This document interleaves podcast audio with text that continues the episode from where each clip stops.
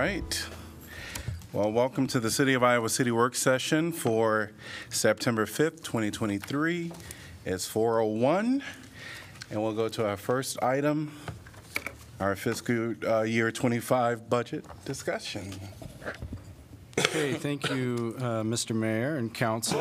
Um, hard to believe we're right back into budget season again. If you ask the, the staff out there, probably they just say it never really ends. Mm-hmm. Um, but we are starting the fiscal year twenty-five budget uh, uh, currently. Departments are uh, working on capital projects now. We'll soon be shifting to operating budgets. Uh, you will receive the budget in January and go through your deliberations in the following few months before it is uh, finalized in the spring of next year. Uh, so what we'd like to do at this work session is just kind of take your temperature, see if there's anything new um, that you'd like us to consider during the budget process. Um, that could be shifting of capital projects, new capital projects, or other operating initiatives that, that you'd like us to evaluate um, during uh, the budget season. We always tell you it's easier to evaluate that during this planning phase Uh, than it is uh, after we present that budget uh, to you in January or February. So anything that's known is, is appreciated. Always understand that new things can emerge at any point in time, including during that review session. Um, a few things I wanted to uh, just touch on as a reminder. Um, Uh, I'll start with just the uh, kind of the overview of the fiscal climate that we talked about with the fiscal year twenty-four budget. Um, for those of you that have been um, uh, either on council or following for several years, you know that uh, we have been Um, working through the fiscal year t or the two thousand thirteen uh, property tax reform that the state of Iowa passed. Uh, that had a roughly ten year phase in, and so for from two thousand thirteen really to just about last year, we worked through a lot of those reforms. There's one lingering effect of that, which is the um, the commercial backfill piece that will um, be phased out uh, over the next couple of years. So we finally thought we were getting through that, and uh, lo and behold, there was more property tax reform last session. So what we know now is that uh, um, both of our, uh, our both our library levy and our emergency levy Uh, will be phased out over the next several years. Uh, that's forty-seven cents of the total levy and roughly about two million dollars that we will need to absorb into our general fund levy. That's our eight ten levy. That is a maxed levy, meaning we can't go any higher with that rate. Um, and assuming that um, we don't want to change service levels either at our library or with our climate action uh, programming, uh, we have the task of, of trying to absorb that in the general fund, uh, which of course uh, is also the funding for our public safety, our parks and rec, our general government, and many other uh, operations as well. The rate of phase out um, is not known at this time. It, it does um, accelerate or decelerate based on uh, the valuation growth that we experience from year to year. Uh, so I couldn't tell you exactly um, how that phase out will be, but we know at the end of four years, neither of those levies will be available for us. Uh, What is unknown is any further uh, um, property tax reform that may take place from this point forward. Um, when le legislature adjourned last year, there were several comments about revisiting property taxes again uh, with this coming session. So um, we should expect that at least there'll be conversations on further reform. We don't know what that further reform may look like, but we'll need to be prepared to adjust accordingly. So at the same time, the state is kind of restricting either taxable valuation growth or limiting our use of levies. Um, we are still not um, growing uh, from a taxable valuation standpoint like we had uh, in the early part, um, in the In the, in the years uh, um, immediately after the two thousand thirteen reform. So I like to say during that two thousand thirteen reform, um, our community growth, our taxable valuation growth was strong enough to where we didn't uh, necessarily have to cut uh, based on those reforms. We were able to, to tread water, if you will, um, maintain our current services um, through that period.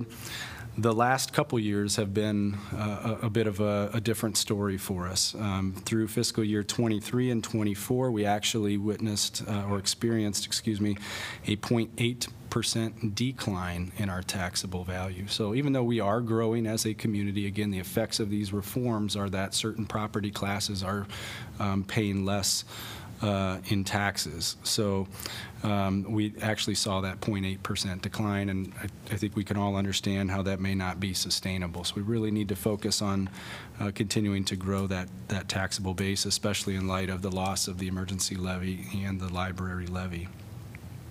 We have seen building permit values rebound uh, from Uh, twenty twenty, in which they were down to their lowest level, um, primarily due to the COVID's impact on, on economic activity. Both in twenty-one and twenty-two, we saw incremental growth. Um, I think that incremental growth continues in twenty-three, but the same pattern is emerging. That's, it's, it's one or two major projects that are driving that valuation growth, as opposed to uh, many smaller projects uh, kind of throughout the, uh, uh, throughout the various uh, property classes that we track. So we have to be cognizant of uh, the role that those significant um, uh, uh, projects are playing, and they're really Um, what is driving uh, our, our taxable growth at this at this point. So at the same time, we have some of those revenue challenges. Uh, we all can appreciate the inflationary uh, pressures that are uh, coming on the expense side as well. Uh, we talked about that quite a bit with the fiscal year twenty-four budget. We have numerous supply line items that have increased much faster than we're used to, things like gasoline, heat, um, uh, chemicals, uh, those types of things have impacted budgets well beyond the, the traditionally expected three to four percent uh, growth in those line items. Uh, nonetheless, um, we are we are focused on continuing to provide the, the same level or higher level of service uh, to this community uh, despite those challenges. We're also committed to your strategic plan objectives and those actions listed in the strategic plan report, and that's how staff uh, goes about prioritizing our recommendations. We look at protecting those core services, making sure the community can count on those services that we deliver day in and day out, and then uh, doing as much as we can with those strategic planning uh, priorities. I did list in the memo that's in your packet um, the three bullet points that were our budget goals for fiscal year twenty-four. That's on the second page of that memo.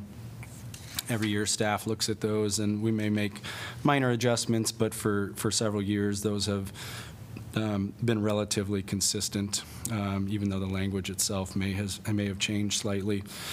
Um, we'll appreciate any feedback. You don't have to verbatim give us those um, goals, but if you have any feedback on those three existing goals, that would certainly be helpful uh, to us. So at this time, I'll, I'll turn it back over to you for discussion. Again, looking for anything um, um, significant in scale that you want us to consider um, as we prepare the fiscal year twenty-five budget. Let's jump right in. Kind of a quick question. How are you, um, as you talk to the different uh, department heads uh, in explaining kind of these same uh, fiscal realities, uh, what kinds of direction are you giving? Like, are you asking them to just to cut things? Or we're not at that phase. Kind of how are you handling sort of that from a beginning of the process uh, approach? Yeah, they, they um, probably feel like I've been a broken record over the last decade, which is, um, you know, Uh, I need to know um, what, um, what what investments we need to make to continue to um, maintain those service levels, but it's probably unlikely that we will be able to fund any significant service expansions um, through these challenges.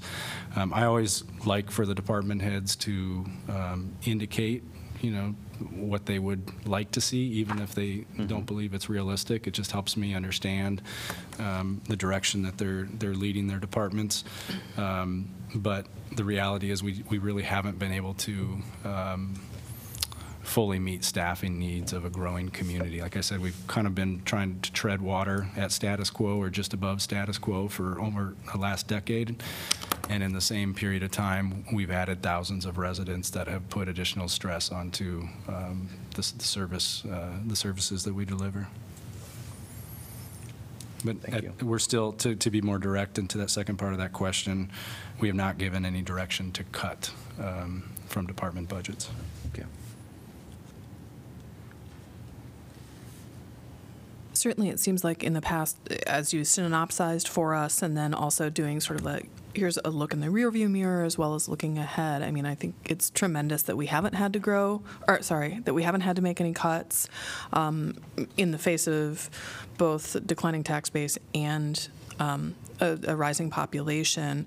I guess really starkly, uh, if this kind of volatility and or well, volatility that's leading to more kind of uh, things coming from the state that, that hamper our ability to do revenue. Have you been in conversations to say, well, and here's at a point where we do need to make cuts, or um, what's the projection forward? How how long can we tread water, um, yeah. and and when do we need to look at the potential of cuts? And yeah, I don't, I don't think we're there yet. Okay. Um, Uh, but certainly, when you look at two years of negative growth, we're almost at a percent over those two years of ne negative taxable growth. That's a that's a trend that that we we can't continue. Um, so we hope to see those building uh, permit numbers and valuation numbers continue uh, to increase. Um, what's what, what's adding more uncertainty uncertainty into this budget um, uh, for fiscal year twenty-five is we know there's going to be a sharp reduction in the residential rollback rate, right? We, you all probably fielded some calls this spring when valuation numbers came out, and it wasn't uncommon for people to to open up that mail from the assessor and see that their valuations on their property had increased twenty to twenty-five percent. On the surface, that seems like that would help the city's budget quite a bit, um, but in reality, those rollback rates that the state sets come November um, are expected to drop and offset much of that valuation. We just don't know that variable until late in November, uh, so it's hard to say exactly um, what that'll look like. Uh, absorbing forty-seven cents into our general fund levy is going to be no small task. Again, that's two million dollars over uh, the next several years. I'll remind you that this current fiscal year that we're in, we're actually taking in less property tax dollars than we were the previous year. So again, not a sustainable um, Not a sustainable situation, but one that we hope is just a short-term blip. And again, that's despite the fact our community is actually growing. Like Correct. We actually have more people, more whatever, and yeah. Yeah. So overall, properties. When you think of assessments, you have the one hundred percent assessed, basically what all the properties are are assessed by the assessor, and then there's the taxable valuation, and the state determines how much of an individual property is taxable. So right now, residential properties and multifamily properties are taxed at about fifty-six percent of their value, commercials at ninety percent, but that residential uh, piece, which now includes multifamily, Um, shifts every year. It'll go up typically a percent or two. Uh, this year we're expecting it to drop maybe six to ten percent um, is, is kind of the best guess that's out there.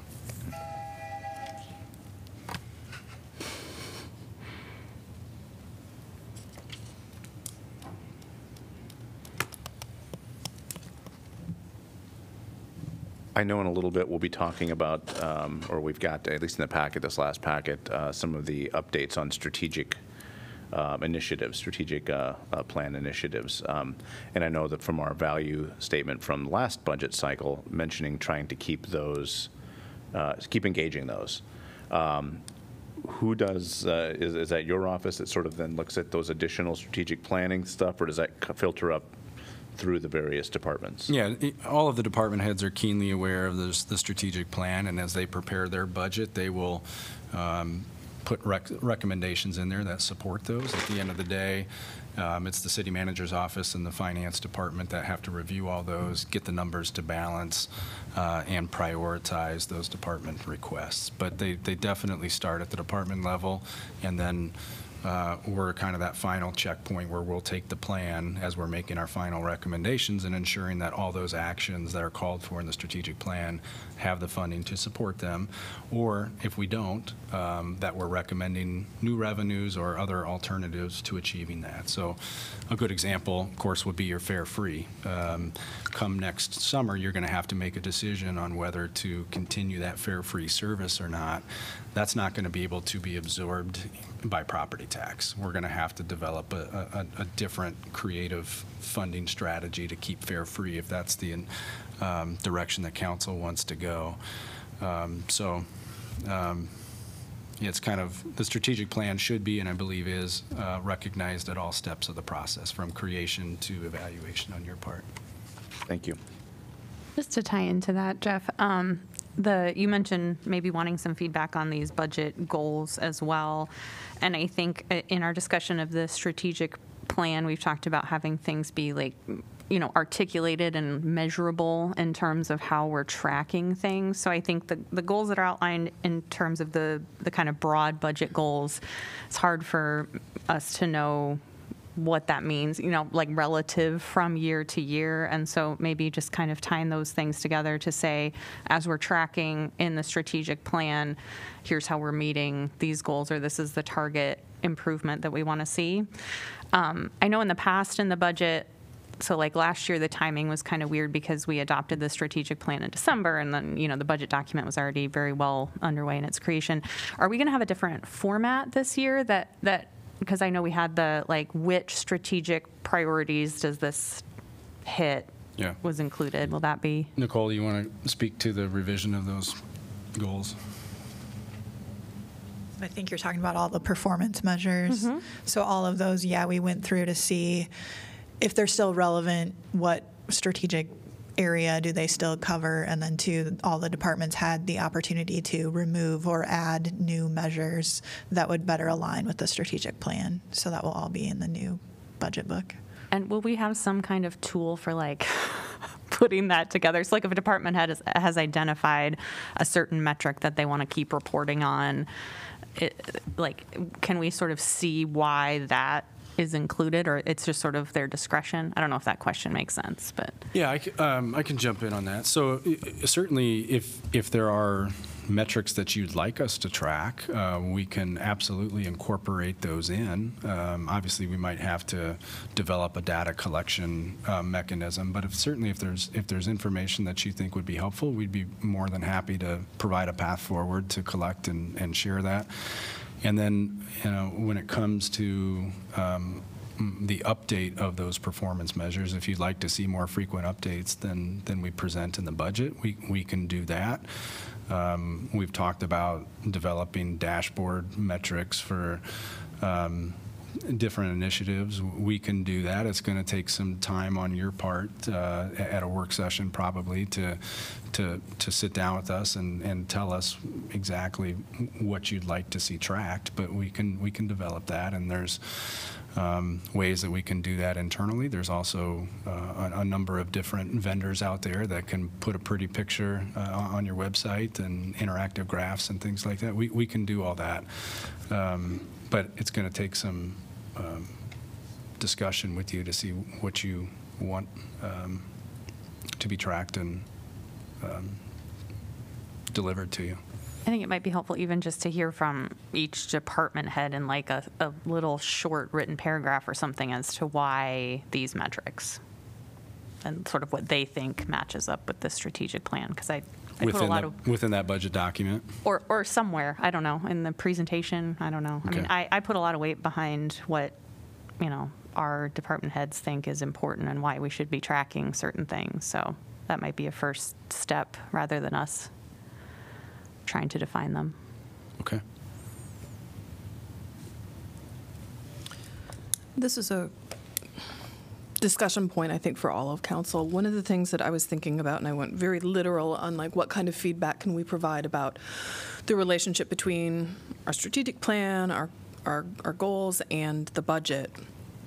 And um, We've had so many really important conversations, but I'm really struck by some of the ones that um, our service providers were giving us as well, where there was the, before you get to, and, and I think even the city manager brought it up as well, in terms of a continuum about a healthy community, and that if you, we address fundamental problems or and inequities and pain points in front of how do we help people get through those difficulties, um, that's where I would very much like to see, especially since now more than ever and next year and next year and next year, we have to be more thoughtful and deliberate about what we are going to attend to.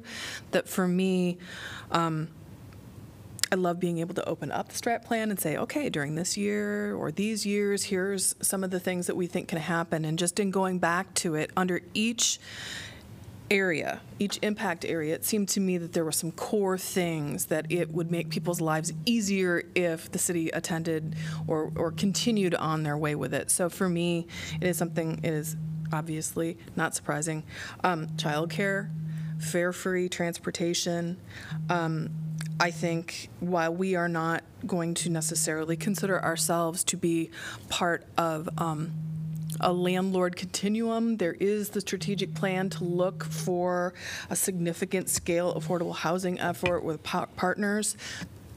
Yes, those are all big problems and big things to solve, but I think that rather than chipping away at it, if we look at it and say, what are the pieces that can go into place to achieve these end goals, and to start thinking about it now, um, that's the type of thing that I would be really interested in hearing the experts in each of the departments kind of say, okay, how do how do we get there? But I'm one counselor of seven, and so I don't want to just say, well, here's what I think, go for it, right? I just I want to toss that out there to say, why don't we go at the same time? I know that the uh, one of the conversations centered very much on like mental health and responsiveness, and we need to increase that, and I completely agree. But I also think let's let's also peel back and say, can we look at what possible solutions or or things that we can do in advance of it getting to a point where someone is having mental health difficulties because of all of these stressors? Let's try and go fundamental. So that's one option or one way for us to start talking about this. Um, knowing there's so many plates to keep spinning, but it seems to me that that could be useful. And it was also, I think, in large part why um, you know, staff came to us for us to say, let's do a really robust and thoughtful strategic plan. So I just tossed that out for, for conversation, and we don't have to like hammer it out today, but it seemed to me that that was kind of the impulse in bringing it up right now. So, um, that's the way I would suggest one one option is to really look at like what are the core things that people are really struggling with, and even if they're big, how do we how do we prior should we prioritize those so that maybe some of the other things that we also have on our strategic plan are are mitigated by virtue of the, the some of the larger potential solutions. So I just tossed that out for conversation. Yeah. So I, I wouldn't agree with you. I wanted to maybe add um, specifically chronically homeless. Mm-hmm. um, and yes. you, you know, in our community, we talk about homeless and housing as uh, being a human right. And I think if we were to really work collaboratively with Johnson County, other providers or municipalities in Johnson County, I really think we can make a Um, continue effort in what we're doing with homelessness. Um, as many of you know, through the uh, Harvard Bloomberg, um, I think Jeff had in one of his um, memos where we did submit um, this as one of the tracks that we might be um, granted some assistance with, but we don't know and won't know. But I, I feel if we can, homelessness is huge, but if we kind of narrowed our um, lens for a moment and focused in on the chronic homeless, um, right now we're hearing from people in our community. Um, we're seeing an increase in people downtown Iowa City um, where they really need housing. And I think if we can come together as a community, not just as um, this will be a collaborative effort with also involving other municipalities in Johnson County and service providers to come together and see how we can really tackle that. I, I think that would be worth um, moving forward with. Thank you, Mayor. I appreciate those comments because I was thinking on those lines too, because I think when you're looking at, you know, where should we put our funds, we should look at some of those projects that have been successful, totally successful, like five oh one and Cross Park and Guide Links, those kinds of things that the city has put money in and collaborated with the county on. Uh, the, the chronic illness is, is a major problem, and the mental folks with mental illness. But those kinds of projects have been successful and are helpful, but uh, far from uh, what we really need. So I think that that's very important. Yeah, I think uh, just to kind of piggyback off of that, um, you know, some of the programs that we do use for that that we can build on are some, like our outreach program. Um, and uh, I think, and hopefully staff will correct me if I get this wrong, but I think they can point to about ninety different uh, cases this year where they've taken somebody who's chronically homeless and uh, gotten them into permanent housing. So, I mean, again, like you say, we haven't, you know, the problem is still bigger than that, but we can point to and then maybe expand on those things that, that have shown some success. So I think uh, something that really resonated with me in this conversation was uh, what Councilor Alter said, um, specifically talking about the addressing the, the problems that people have in the moment. So I, I very much agree with the uh, comments about uh, chronic homelessness, poverty in general, ensuring that we're able to, um, you know, really deliver on those on those issues and, and increase people's quality of life is certainly um, a priority for for me. Um, and I would say, you know, there's there's many different ways that we can address those types of issues, whether that's, um, you know, affordability of the community in general, affordability of transportation. One thing that particularly stands out to me in, in regards to transportation, in addition to, um, you know, trying to move towards uh, us in a financial capacity, um, being able to continue fare free service, but it's also to um, invest more in our bike infrastructure in the community, um, making our, our bike infrastructure safer, um, more uh, desirable for people in the community, um, and, and just generally more accessible um, is, is something that touches on many of our strategic priorities, um, is, is in the strategic plan, and is just something I wanted to hopefully bring up in this conversation as well. Mm-hmm. Well, I'll piggyback on that one. um, and I'm sort of at a point here, uh, serving on council, where we're talking about a budget for the coming year, and I won't be around next year. Um, but I, so I haven't, at this point in time, I'm in part kind of looking at issues that, that I've been trying to address uh, as best as possible over the time I've been on the council, uh, and to, to um, discuss them at this point now. Um, and one of them had to be with had to do with traffic safety, and I, I kind of tend to view these as future work session items by before the end of the year, so I could participate. Um, and traffic safety, you know, I I had wanted to talk about this in part because of the three recent deaths that we've experienced. Um, that really um, resonated with me. You know, these were violent deaths uh, that that took place on our streets.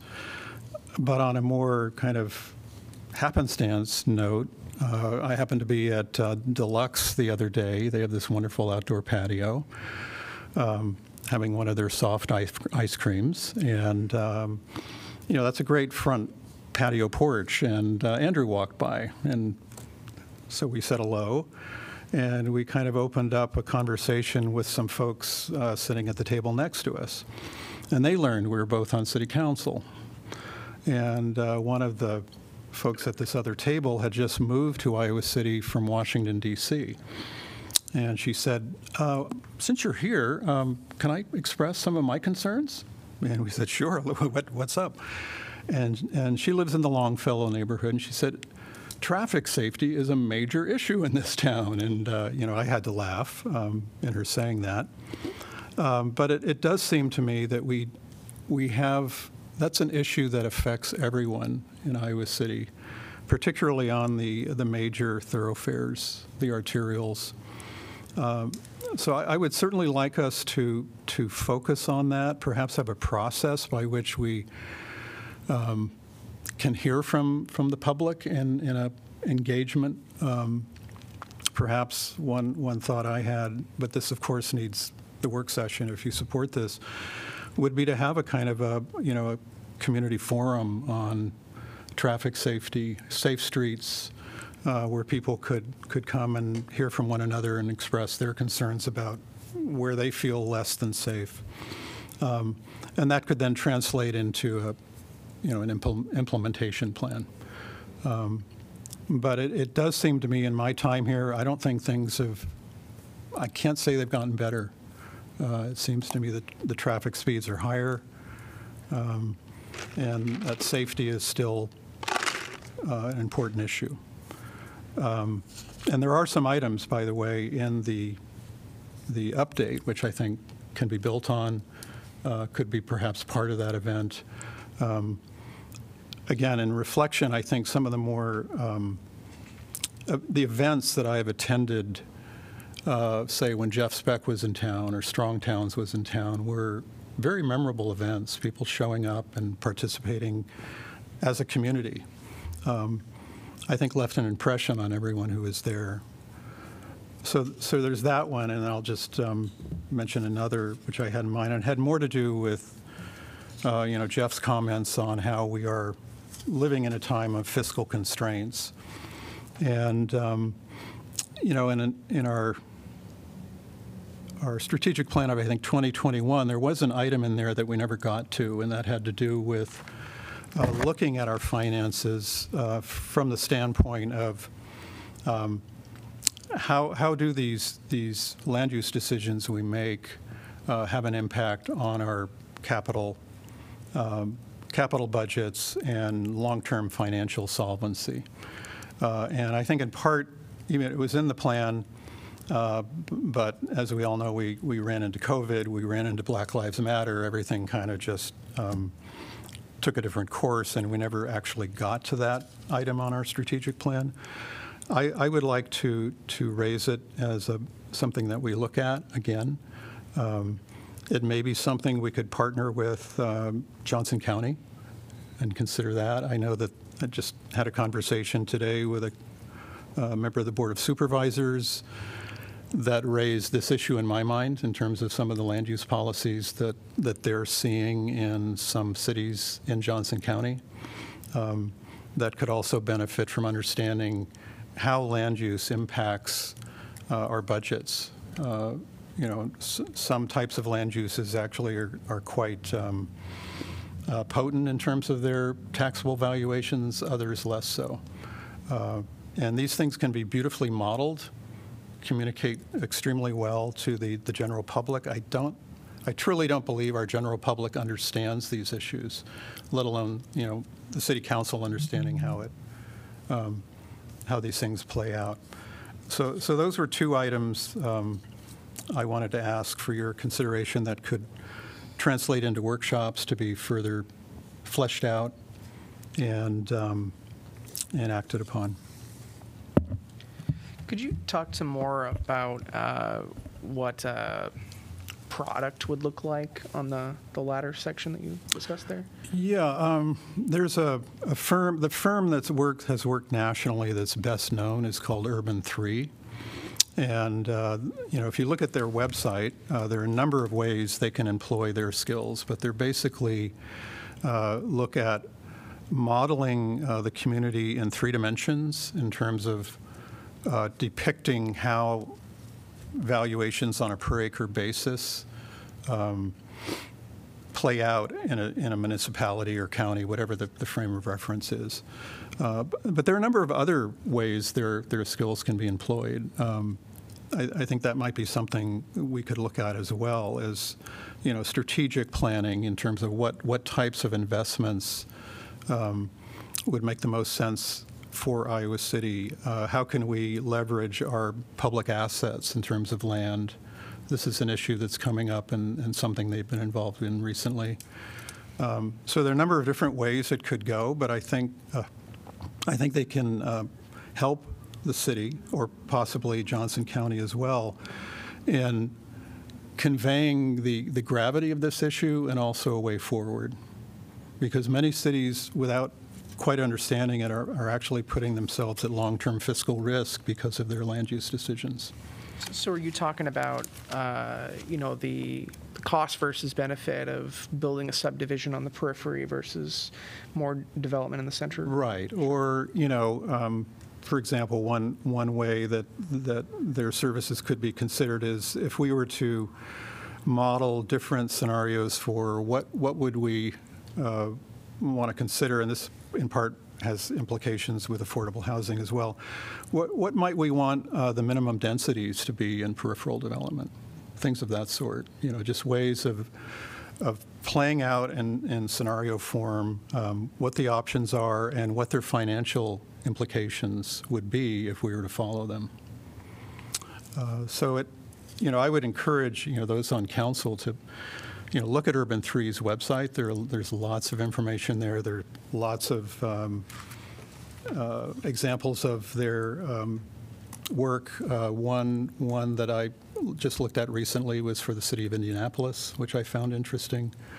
Um, so I, I do think we are moving into difficult times in terms of financial uh, capacity, and I, I I think it's important that we understand how our decisions with regard to how we use our land, I think if we were to think of ourselves as farmers, basically, and um, that certain crops have different yields. um, we, we do live in farm country um, on a per acre basis. And what, what have been the most profitable and when, which ones have perhaps yielded less? Um, and you know, if we take that analogy further, you know, that they're, the cost of keeping the farm solvent in terms of equipment and so on and so forth is not being covered by the yields that are being generated on certain certain crops. Um, so anyway, I think I think at this point in time it would be useful to, to have that kind of information.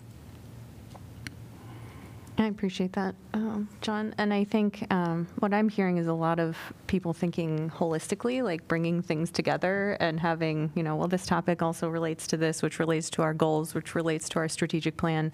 So I think that's really encouraging. Um, just to piggyback, there's lots of piggybacking happening here.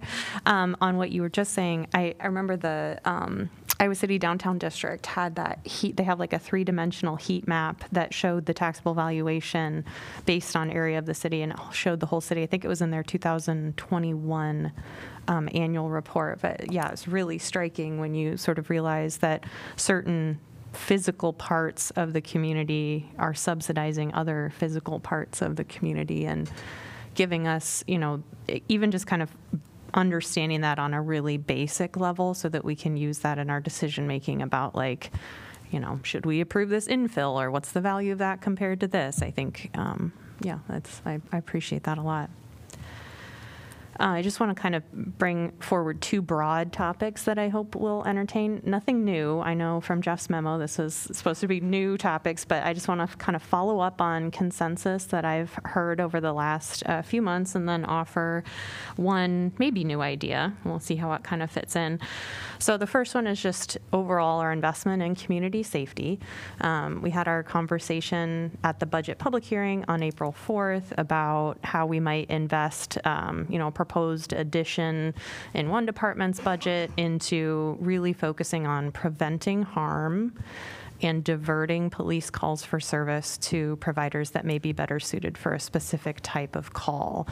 Um, I think, you know, Mayor Pro Tem Alter and I have been working um, on, and we've had some discussion uh, in needing to follow up with Jeff on specific city manager goals. And one that we've been working on fleshing out is, is trying to, um, you know, reduce the per capita calls for service overall and have the, um, you know, reduce the overwork in on our officers. That's reflected in the amount of overtime that we had. So to me, it would make sense to say we can make this a budget priority as well, um, with some investments, you know, on that part of the response spectrum that are preventing and diverting calls for service.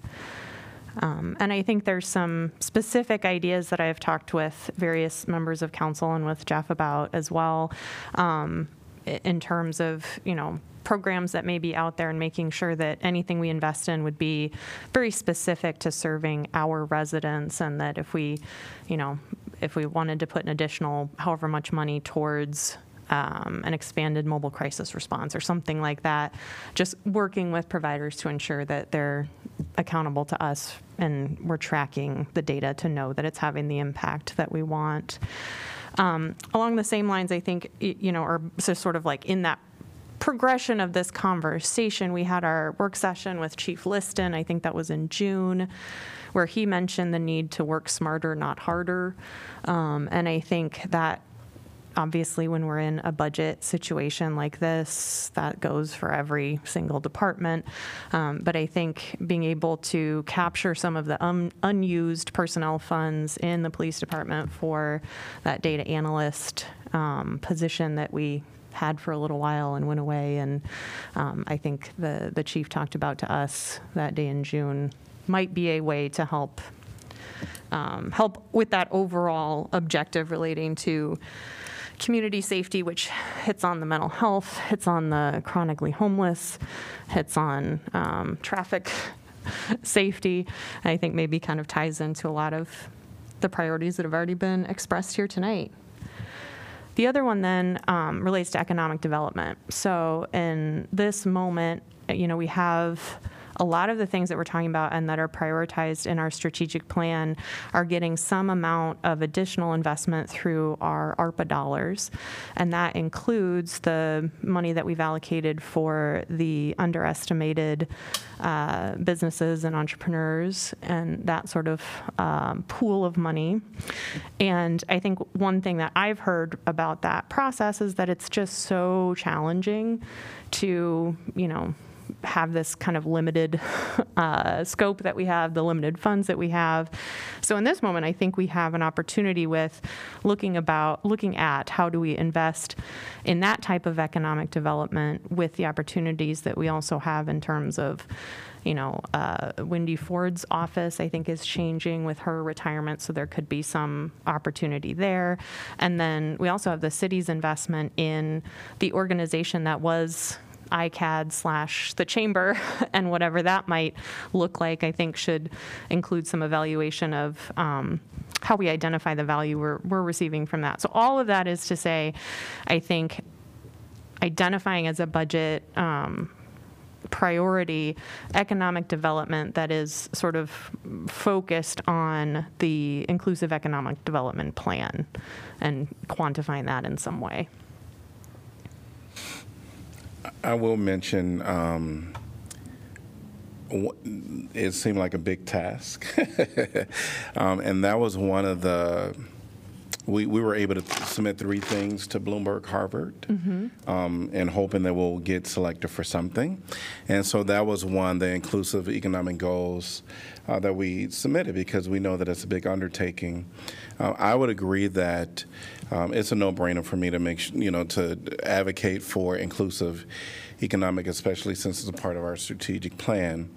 Um, I know that we have to fill uh, Wendy Ford's, you know, position, and we are paying for some services um, through other organizations like I C A D and uh, that you mentioned, and maybe trying to figure out how do we capitalize on those investments. Um, I, I, I'm a supporter of it. I, I just don't know what a number value would be, um, because we don't have, you know, the replacement for Wendy Ford to kind of lead the effort. Um, we also have this wonderful uh, new position of having, uh, um, what is it called? The, um, this is the grant. Yeah, the grant writer. I was going to try to figure out another yep. name for him, yep. or for that person, but. Um, So there are some opportunities that I think are going to be coming to the city. So yes, I think we should be earmarking it with our staff. As far as like a number, I, you know, I don't know how staff can come up with the number, but um, I think it's pretty vital that we uh, do some investments in, in the inclusive economic uh, goals of our city. So I think the timing will work out pr pretty good on that particular topic. Uh, I know the hope is that it, within the next month we'll have some preliminary recommendations for the council on the capital side of the Inclusive Economic Development ARPA pot of funds. Mm-hmm. And then there's still a million roughly, uh, depending on that, that recommendation on the capital side, there's still a million for that technical assistance support services. And uh, I, I think it's a good exercise to, to prioritize both those capital, those support services, and then really figure out w what the gaps are, what, what were we not able to do, and then is staff is able to prioritize those those next steps uh, to the best we can and in the budget. And I, I feel like we can make some considerable progress in the next twelve to twenty-four months with the implementation of those major ARPA initiatives and the continuation of um, filling those those gaps that, that, that weren't able to be prioritized in this first round. So I don't know, I guess what I'm saying is, Mayor, I don't know that you need a number at this point. I think we need the recommendations first. We need the council concurrence on what we are going to do with that four million dollars. And then that final number will become a little bit more clear uh, in a few months. Great.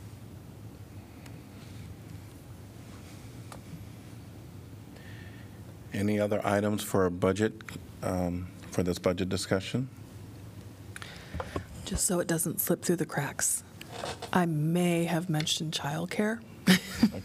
I would just, I would very much like to see, this is such a huge problem and we've made some really important strides, and I just want to continue to see us peeling that onion with ideas that are coming from people who are doing the work and the partnerships that, that you've been able to, to strengthen. So. And I won't belabor the point, but obviously affordable housing is still, you know, a major Absolutely. priority of mine, and I know it is of everybody else's, but just to say that out loud.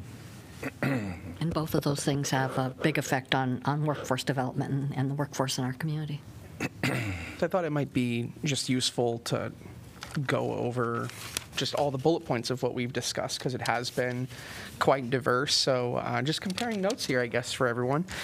Um, in no particular order, this was just what came to my mind when I decided to put this list together.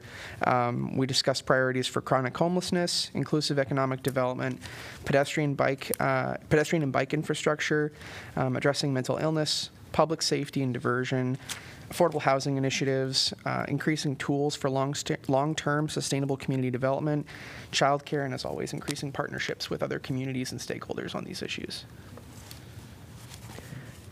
Maybe just to put a bow on that, I think it leads right into our ARPA update discussion, but I, you know, the intent of the ARPA um, pools of money or pots of money that we're talking about in this phase are those that are intended to be more like longer term and transformational. And so I think just even having understanding that we identified those things based on kind of the very complex situation of the last few years, how is the fiscal year twenty-five budget going to allow us to build on and capitalize on those significant infusions in those particular areas? And I think affordable housing is a great one to kind of pick on with that, because, um, you know, we, we have, I think, some real potential to move the needle if we're pooling different resources. And so how, how can that look, um, you know, just to kind of show that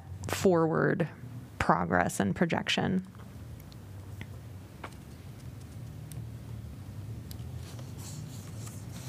Okay. Anything else? Did we say, I know that it, actually Jeff had mentioned it as well, about that we are going to need to look at other funding sources for the fair free. So was that, I may have just mis missed it, but again, maybe that's just sort of something to keep on the back burner, because we've got the money now, but again, we're talking about F Y twenty-five right now, and the calendar date is September fifth, twenty twenty-three. Yeah, and really, so we need to think about it for sure. Yeah, so this budget won't necessarily have to have the solution mm-hmm. built in, because we did have a two-year pilot, which takes right. us into fiscal year twenty-six. Um, but we'll want to present some of those early ideas to you, because if there's anything that you're not comfortable with, then we need to be able to adjust. So we'll we'll kind of foreshadow what we're thinking yeah. with that fair free investment, because um, you also, I think you also know that we have very few avenues to build revenue capacity mm-hmm. left, right? Um, so if you use one of those avenues for fair free, that's one that's off the table for some other initiative. So you need to just kind of keep that in mind too, which is why we'll present you some some thoughts in the twenty-five budget, even though it may not take effect until twenty-six. And that, thank you, that was perfectly said. It was sort of mushed around in my mind, but that was it. It was like, we have so many things that are important to us and important to the community, and we've got less and less to, to work with monetarily. And so just to keep that in mind so that we can also be laser focused on what options we have down the road so they don't smack us in the face yeah. when we need to have thought about it already. Thanks. Okay. Mm-hmm. If nothing else, we'll move on to the next agenda item, which is the quarterly, is item number two, which is the quarterly American Rescue Plan Act update. And this is in our um, August thirty-first information packet. I P four was, um, was a memo update. Hi. Welcome. Tracy, can I jump in real quick and start? Um, I want to just apologize. I um, did not get the, the uh, what was a late handout today in the packet, and I intended to do that. So if you have not seen your late pack out, uh, um, late handout today, I just want to walk you through what the cover memo said, and then um, uh, Tracy will walk you through the update. Everything that's in the in the cover memo was also in the update that was in your packet. It might have just been lost because of the length of that that, that report. So um, uh, real real quick, um, we have committed about fourteen million of the eighteen million. Um, by committed, that doesn't necessarily mean we've entered into agreements, but for example, like your nonprofit grants that you've made, we've made those commitments to those organizations, even though you haven't seen the final agreement on how to spend those. So that fourteen is what I'm talking about. That includes the, the four for inclusive economic development. We don't consider those funds still able to be directed anywhere. We've committed the four, we're gonna, we're gonna spend the four. Um, so that leaves us with roughly um, four million of uncommitted funds. Funds. And within the different areas, I, I wanted just to share some thoughts as we start to look towards the, the final years of, of um, committing and implementing these efforts. So of that four million dollars um, left, we still um, we still have about two point five million dollars earmarked for affordable housing. Um, two of the things we wanted to look at uh, in terms of next step for staff is a rental housing initiative partnership with the Housing Trust Fund of Johnson County. Uh, that's something we had preliminary discussions with them about uh, oh, maybe nine to twelve months ago, but we've kind of tabled as we've worked through some of the ARPA um, efforts. And then um, we'd like to also uh, look at exploring Um, what a path forward would be for additionally publicly owned housing. So the council's talked a lot about um, permanent affordable housing. We can really achieve that two ways, through working with uh, mission-oriented nonprofits like the Fellowship or Habitat, but we can also do that by looking at public housing as well. Uh, Tracy and, and Rachel uh, Carter and the Housing uh, Authority have some thoughts on, on how we might pursue that. So we might look at some ARPA funds to, to seed some of those efforts. Uh, just a few months ago, Council talked about climate action initiatives. You did have recommendations from the Climate Action Commission on how to spend those uh, dollars. That included energy efficiency grants, uh, targeting manufactured housing, and funding for resilient hub initiatives. So that would be, uh, oh, I'm sorry, we also had um, um, supportive process. Uh, processing capacities and local agencies to access local foods. Those are things that your Climate Action Commission identified as potential uses for ARPA funds. As we get into the business uh, and arts and culture side of things, you might recall we did a, a grant with uh, a grant program with Think Iowa City, uh, where they were able to seed a lot of different special events in here that help drive tourism. Um, there are still funds in that, but we are looking at um, Uh, five hundred thousand dollars in two equal grants to our two SHMID districts. One of your strategic plan goals is to provide flexible incentives to our SHMID districts so they can work to achieve the goals that they have identified um, in, in their uh, respective communities. That's the south of six and the downtown district. Um, so I'd suggest that we consider moving forward with two two hundred fifty thousand dollar grants to uh, begin that process that you identified in your strategic plan of giving them some flexible incentive dollars uh, to work with. Um, related to the government services uh, category, Um, you'll recall a few months ago, Jonathan Durst from your water division came and talked about our plans for the lead service line uh, repl uh, um, replacement.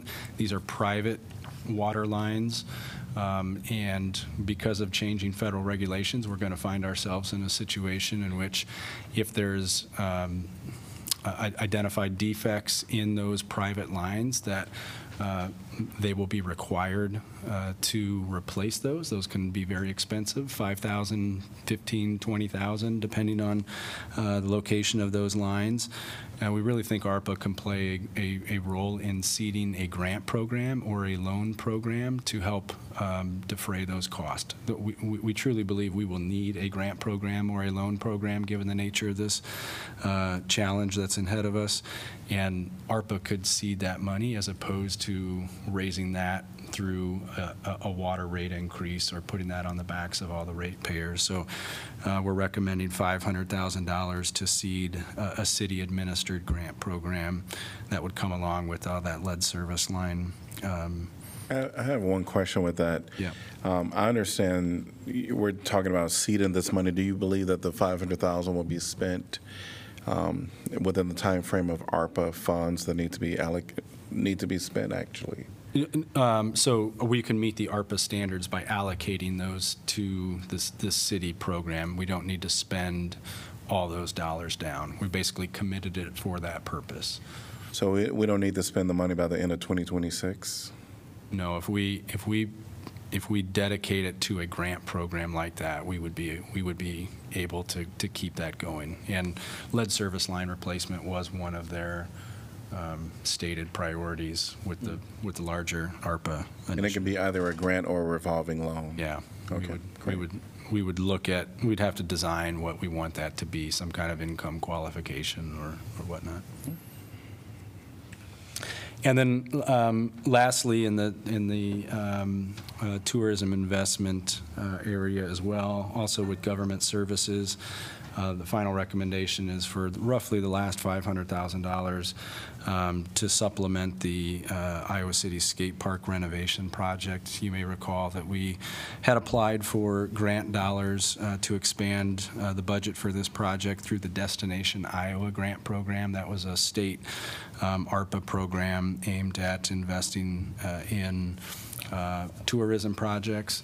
Um, we didn't get those funds, and thus Um, we, we don't have the budget that we anticipated for that project. Uh, we think um, adding that five hundred thousand dollars in through ARPA can get us to the point where we can uh, renovate that facility and really have a, an incredible regional uh, skate park um, destination. Uh, so we would recommend looking at that final five hundred thousand dollars to, to supplement that project. That's in your C I P right now, has local funds committed, um, but at this point we're we're just starting design and need to figure out if we want to go back to that original project budget uh, or scale it back uh, because we didn't get that Destination Iowa grant. So I'm not looking for up and up or down on any of these. I realize some of these are new initiatives. Um, But I wanted to I wanted to, to give you a sense of where my thoughts were with, with really working through the last four million in uh, uncommitted ARPA dollars at this time. Okay, I was longer than I thought, so I'm glad you sat down, Tracy. Um, if you could if you could come back up and just walk us through um, sure. all the different initiatives, and then we'll take council questions. All right, great. Um, Tracy Heisch with Neighborhood Development Services. As Jeff discussed, we have been allocated over eighteen million. We have committed fourteen million dollars, which includes that four million dollars for the underestimated businesses, business support and capital projects, as well as three million dollars for social service and capital capital grants. Um, those we had a alloc we had a statement of interest. We interviewed um, social service providers, and we um, working with Neighborhood Centers in Johnson County and Free Medical Clinic. They are working on their proposals. Free Medical might be closer to agreement. They will, they're improving their facility to expand their services, so we hope to have an agreement before you for that in this fall. Um, Neighborhood Centers in Johnson County, it'll depend on acquisition, how fast they can find a, a site to acquire. Um, direct payments to eligible adults, that has been completed. The eviction prevention is in progress. That is the housing stability pro pilot projects that we entered with Shelter House. And the good news is part of that it's in your affordable housing fund, but with that housing stability project, they also in included the funds to hire case managers. So the landlord risk mitigation fund that we, we allocate thirty thousand dollars each year to, that started this July. Um, I think they've placed four tenants so far. Um, forced view relocation has been completed. The emergency nonprofit assistance, we've assisted thirteen um, organizations in Iowa City, and they are proceeding. And that includes the wage theft um, proposal with Center for Worker Justice as well. Um, the underestimated businesses. Um, as many of you know, the mayor serves on the committee with Redmond, and now me, Wendy, was on the committee, and I'm her replacement. So statements went out back in, I think, May. March. Right. Due in May. Due in May, yep. Um, we received thirty-one applications. Six were considered capital facilities. We've been meeting with those. They've been go we've been working through those. Um, the last meeting that we had, we're looking at how do these, how does this physical space help them meet their needs um, for the targeted clientele? So are there partnerships? Are there things that we can do? How do we make this sustainable? They're tweaking their applications, and they're submitting revised applications by September eleventh. We will, the committee will look back through those, um, possibly meet with the applicants, and then we'll come back in October for a recommendation. All right. Um, the affordable housing initiatives, um, Jeff just talked about that. Um, Two possibilities are, are working with the Housing Trust Fund to work on that permanent affordability and looking at those applications.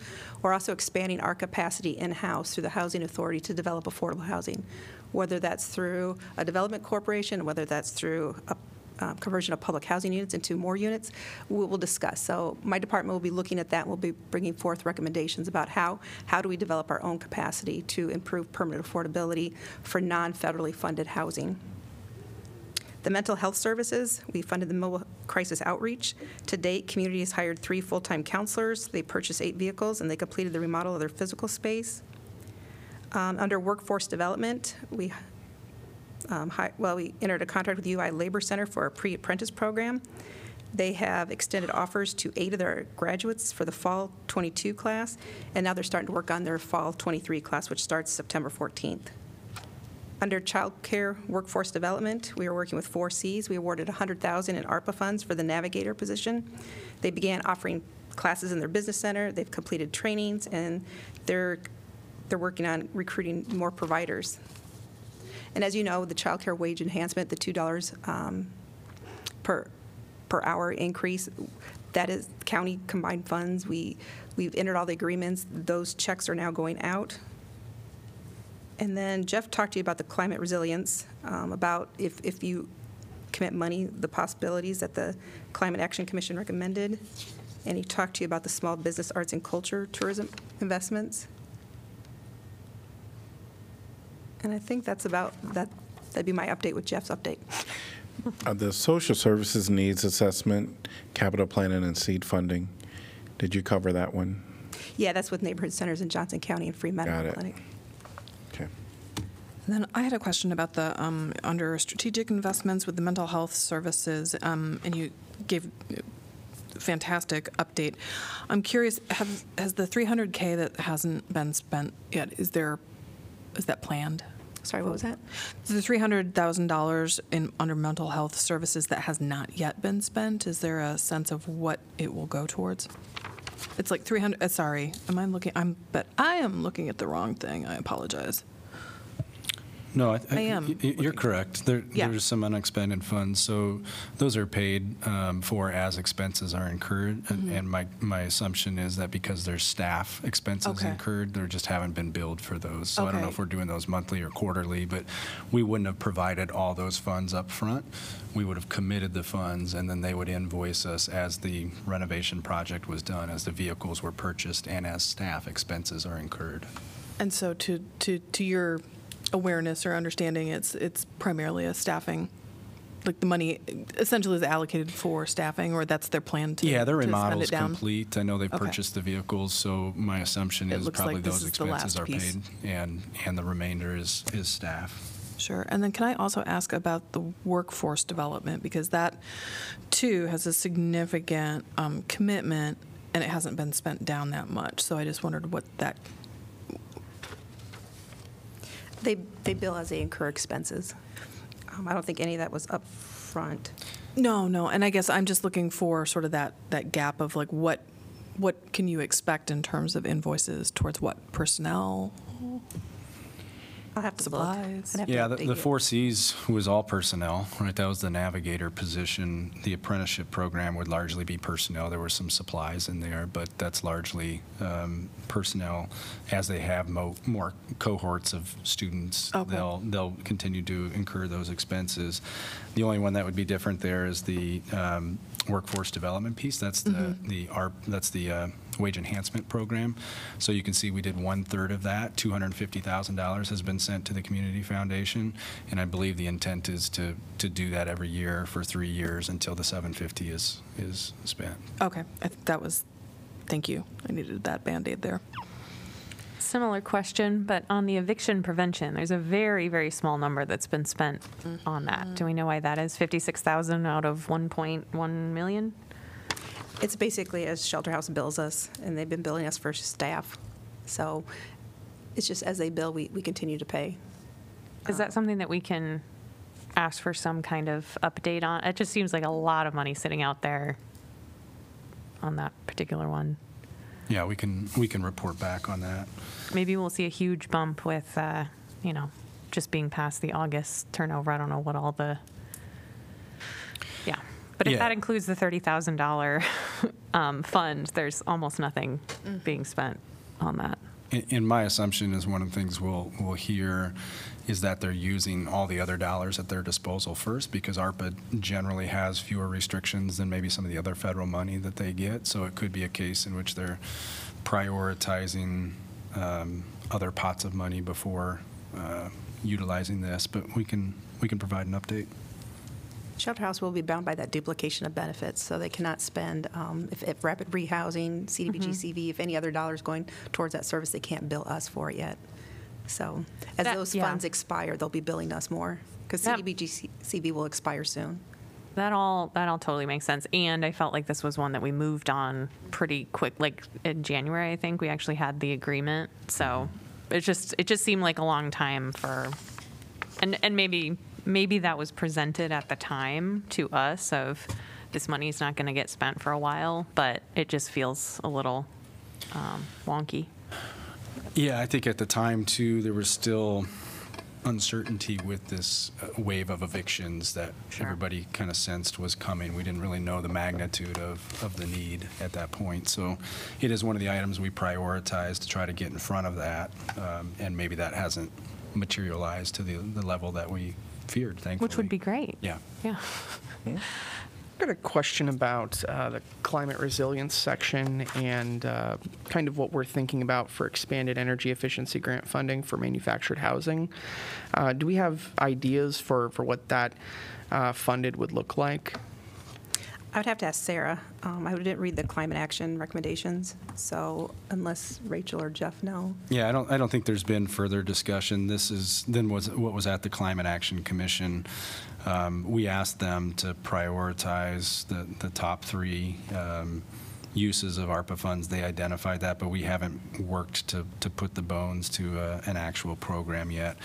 We have housing rehab programs, we have energy efficiency grant programs, so we we have frameworks that we can rely on. But if you as a council want us to focus on a particular thing, say it's uh, really want to focus on renewable energy and solar, um, that was and, my comment and we can do that, uh, so any direction would be appreciated. Otherwise the the staff team will work and, and ultimately draft up a program for you to consider. Yeah, I mean uh, the the thing that I was thinking about was um, a conversation that Councilor Harmson and I had um, a few months ago, I think back in May, Uh, with a mobile home park resident who expressed uh, considerable frustration with the ability to, uh, in a manufactured home, uh, get so access to solar. It's virtually impossible.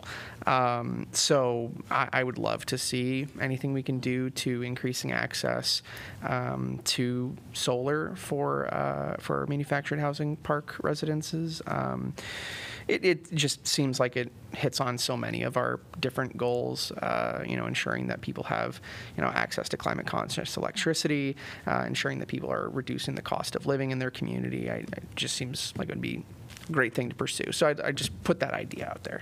I know for our housing rehab programs that we have right now, we concentrate on making sure that it's airtight. Um, we've had clients spend three hundred dollars a month, and that's on the Mid-Americans. That's how much they spend every month, every, all throughout the year for energy. So just to make sure they're airtight, they're weatherized, mm-hmm. um, and also we spend a lot of money on um, water heaters and heating H V A C units cool. in the mobile homes that we serve. Mm-hmm. I had a question about the, um, under the affordable housing, the uh, the discussions with the Housing Trust Fund about um, the affordable rental housing to prioritize projects for permanent affordability. So my understanding of a lot of what we have seen with the money that we've provided to the um, Housing Trust Fund doesn't necessarily hit that permanency. So is there something different that we're looking at with that? Or is this like specific to, we think Housing Fellowship will be acquiring, like, do we have ideas of what that would be that will make it permanent? Yeah, when we, when we say permanent, usually if, if you're if you're allocating money to a private for-profit, then that affordability period is all you get. It's ten mm-hmm. years, fifteen years, twenty years. If you allocate money to a nonprofit whose mission is affordable housing, even if they sell it, or they're going to invest that money in new affordable housing, because right now, even if you do a twenty, thirty-year affordability period, at some point you need to subsidize that again. Mm-hmm. um, your, your roof goes out. Your, after fifteen, twenty years, you need to put a lot more money into that housing unit. So long-term affordability is very difficult unless you're going to continually subsidize it. So that's why we try to, if we're talking about permanent affordability, to fund nonprofits with that, that central mission, because in the long run, they're still going to keep investing. And even if their affordability period is only ten years, they're still, they're still there to provide affordable housing. Um, they'll continue on. So we try to get it through, if you're talking about permanent affordability, to work with nonprofit providers who have that mission. So you see some differences. We'll just take an example in LIHTC projects. Um, mm-hmm. The LIHTC project out on Rochester, Herbert Hoover, uh, the, the next building, uh, that has a thirty-year affordability period to it, um, but it's held by a private company. So after thirty years, They, they no longer are bound by those uh, uh, those rent controls. You take that in contrast with the LIHTC project in Riverfront Crossings, with the Delray project, which the Housing Fellowship will be the ultimate owner of that property after the affordability period. We have the confidence, we consider that permanent affordable housing, because even if the Housing Fellowship decides after thirty years or forty, fifty years to sell that Delray building, we know that they're going to take those proceeds and continue to invest, because that's their mission. So that's the key difference when we're talking with the trust fund, is really making sure that those dollars are, are supporting projects and that'll have permanent affordability, even if that's not a, like a specific deed restriction or anything like that. It's, it's who they're granting to. Thank you. I just want to make sure we weren't counting any like infusion of money to the Housing Trust Fund as permanent under the way that you described it. Okay, thank you.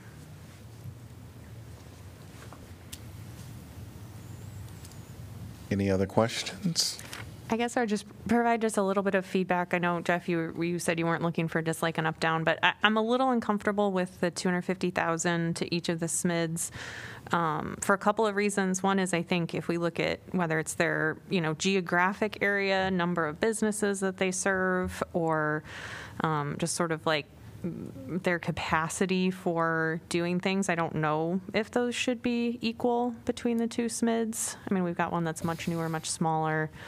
Um, and I think there's value in like juicing it up. And I want to be realistic about the organization's capacity to handle that. So just hope that that will be taken into consideration.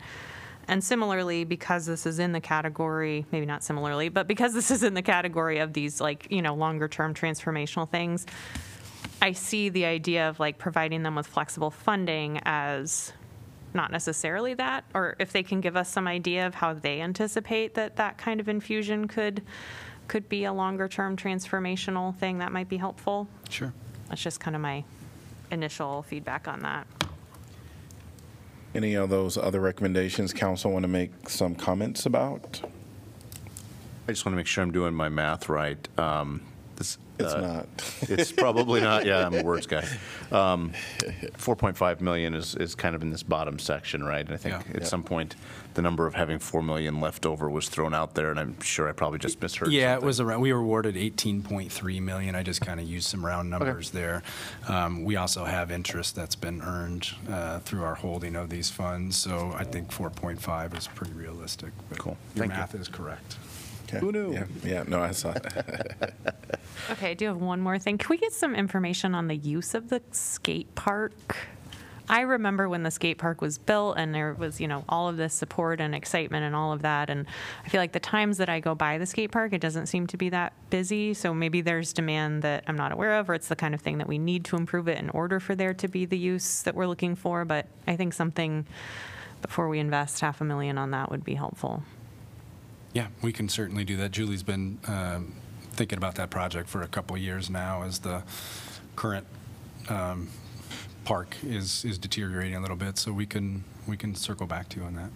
Because I know in our in the pedal paddle proposal, I think it like included the like the pump track part. Correct. Yes. Okay. So it, it, that would be a piece of this that we might have to drop off if we don't supplement that budget. Um, uh, so it's a kind of like a parrot with a bicycle uh, type of facility as well. Cool. Thank you.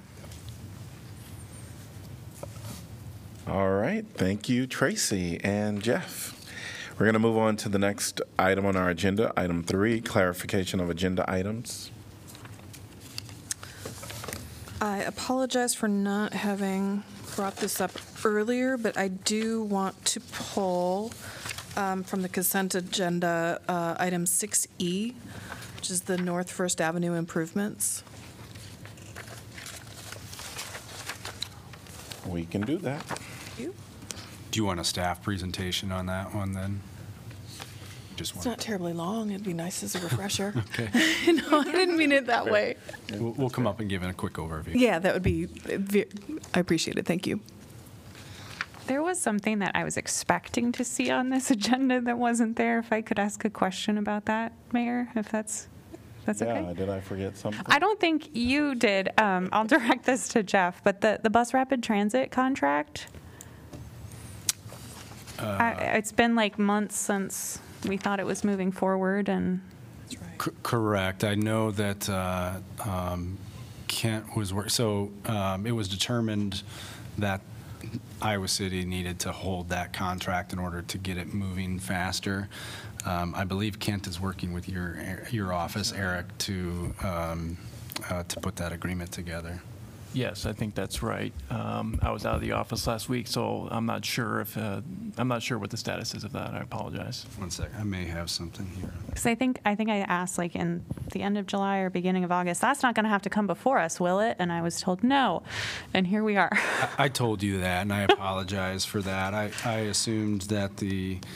Um, The M P O board would hold that uh, contract, um, as they typically would for consultant studies, but but in this case, it was decided that that Iowa City would. And when I told you no, that we wouldn't have to approve that, I was speaking specifically of the twenty-five thousand dollar contribution that I think that I thought we were making towards the contract to the M P O.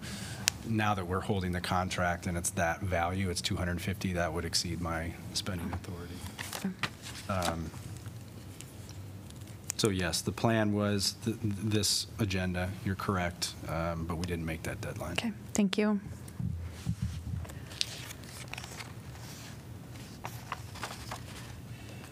Moving on to item number four, information packet discussion, August seventeenth.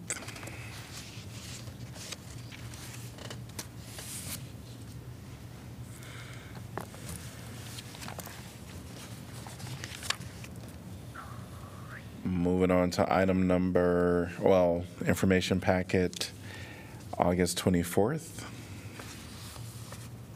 So you have your transit I P two. Did you want to talk about that? Um, not really. Okay.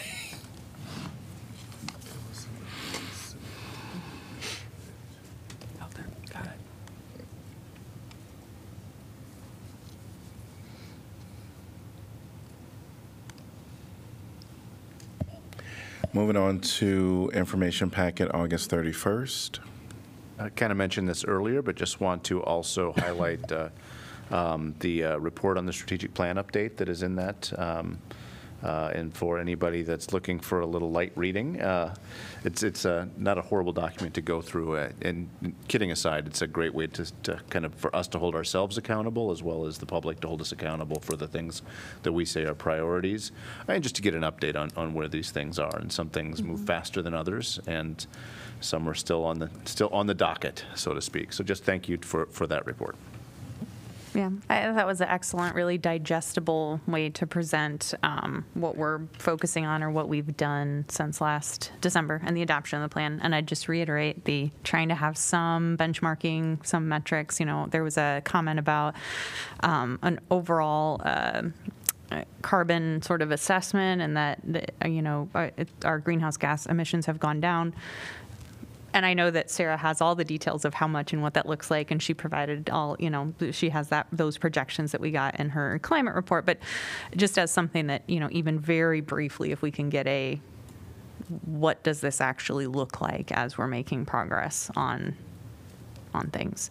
Um, we also had talked about the possibility of, um, like, when you were talking about the dashboards and that sort of thing, Jeff, of maybe doing a community component of that, of sort of like some survey of the community, or, you know, being able to assess the impact of strategic plan action items as they're accomplished. Yeah.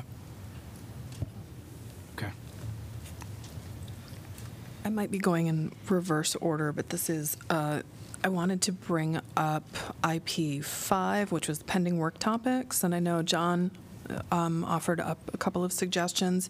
One that I would like to pose as a possible pending um, work topic is to reinvite or invite the school district representatives again um, for an update on universal pre-K uh, with potential additional options of Four C's and or other stakeholders in the community to talk about where the, where we're at with childcare. Um, You know, we, we had some, given the enormity of this problem and yet how localized it is and that it has to be individualized solutions, um, I just think it would be great to get an update on saying, okay, well, these are the things that have been accomplished. Here are the hurdles and here are the focuses that we're looking at now. Plus, I would very much like to know what's going on with the school district and their plans as well. So that's my suggestion. Could, could that be a joint entities Ooh. Update? Yes, it could. Yeah. That would be fantastic. So that's my, my suggestion for joint entities coming up. Great. Thank you. Problem solved. Assign that to the district. I like it. Yeah. Yeah. And I know that we talked about the strategic plan. One of the things on there that's in that wonderful shade of green is the free bus. Uh, free bus. And I see that uh, our director is, is in the house, but I understand uh, there are some fifty percent year over already increase. Is that okay to? Please. Yes. Welcome. Um, very exciting to announce that we are fifty percent, fifty-three percent up in ridership over last August. So amazing. If you remember, I quoted twenty percent to sixty percent, and we are on the very high end of that. So very exciting to see such an immediate impact in the community really embracing the program. So we're thrilled. Yeah. Yeah, thank you. Mm-hmm. Can I pinball us back to pending work session oh, topics? Sorry. I just want to make I, I, I want to make sure Councilor Thomas's suggestions were decided up or down. Uh, if if folks want um, uh, additional work session topics on the land use discussions uh, that, that he mentioned, and Councilor Thomas, was there one traffic other safety? One? Oh, the the community forum on traffic safety. Okay. And then I know it's already on the uh, pending topics list, but I would, I believe, my understanding is that the Community Violence Intervention Group has been working, and I would love to get an update on that at some point when they're ready to, Agreed. To speak to that.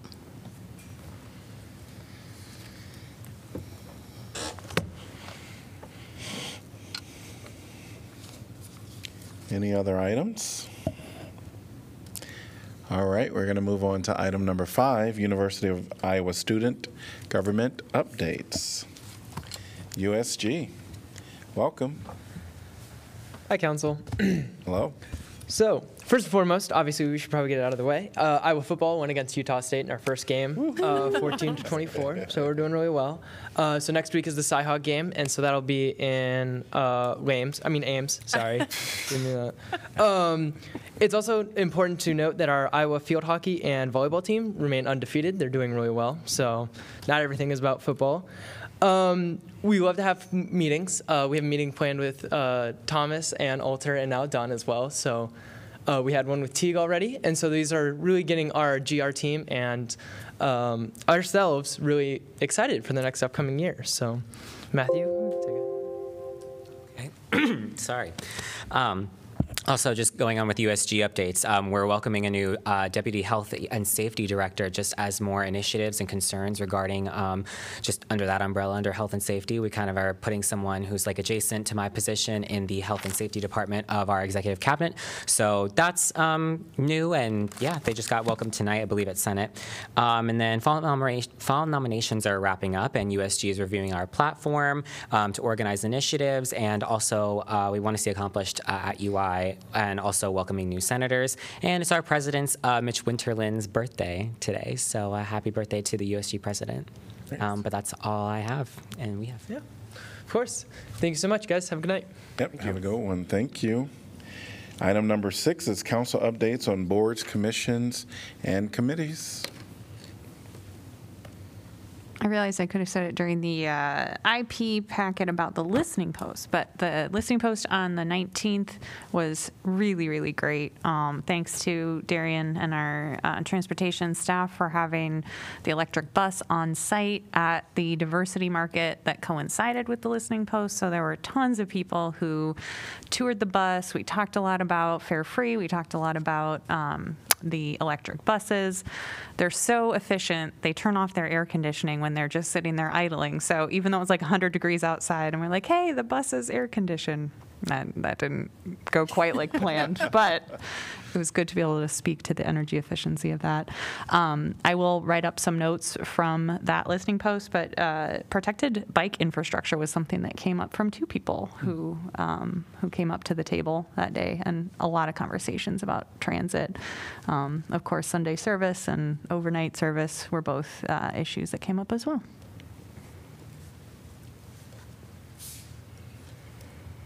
All right, we are adjourned until six p m